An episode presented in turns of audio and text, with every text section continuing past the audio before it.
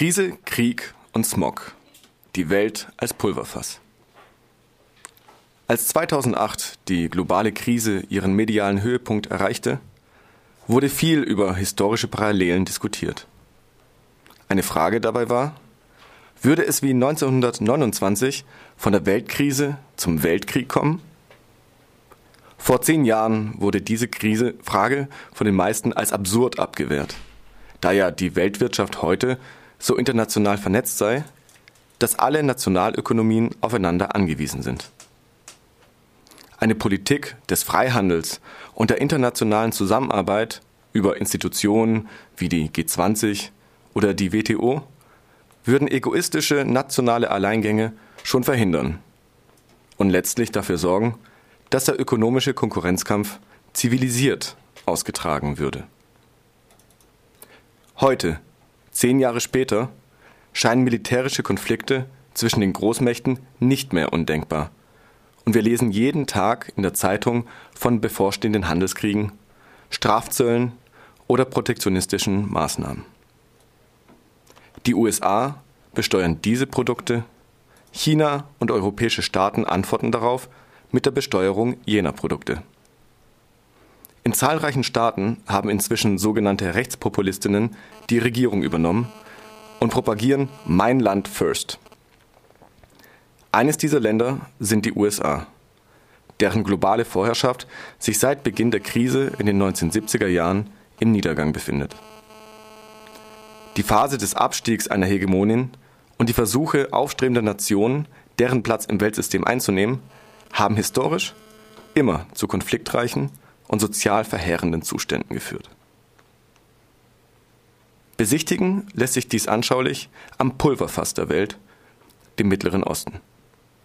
Der Bürgerkrieg in Syrien, entstanden aus der Niederschlagung der Freiheitsbewegung des arabischen Frühlings, hat sich längst internationalisiert. Alle Regionalmächte und auch die meisten geografisch ferner liegenden Großmächte mischen in dem kaum mehr zu überschauenden Gemetzel mit. Kein Kriegsverbrechen ist zu grausam, als dass es nicht in diesem Inferno verübt würde.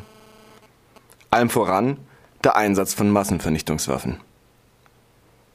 Alte Bündnisse werden in diesem Krieg über den Haufen geworfen, nur um im neu eröffneten Great Game den größten Teil des Kuchens zu bekommen. Über ihre Bündniskonstellationen im syrischen Gemetzel geraten auch die Großmächte gefährlich aneinander. Während Russland gemeinsam mit dem Iran an der Seite des Schlächters Assad steht, schwankt die Politik der USA zwischen einem Sturz des Regimes, auch mit Hilfe von Islamistinnen, bis zu bloß raus aus diesem Schlamassel. Das Fehlen einer konsistenten Strategie und die Unberechenbarkeit des US-Präsidenten machen die Lage nochmals gefährlicher. Ein Zusammenstoß zwischen den Atommächten USA und Russland ist nicht auszuschließen. Gleichzeitig versucht auch der stärkste Konkurrent um die Welthegemonie, China, seine Position global auszubauen. Getrieben von einer gigantischen heimischen Immobilienblase und tausenden sozialen Protesten, die den Wert der wahren Arbeitskraft der chinesischen Ausgebeuteten in die Höhe treiben, expandiert der chinesische Marxismus-Kapitalismus in die ganze Welt, baut neue Seidenstraßen, befreit Afrika aus dem europäischen Neokolonialismus, um einen chinesischen Neokolonialismus zu errichten, und kauft sich weltweit strategisch wichtige Firmen zusammen.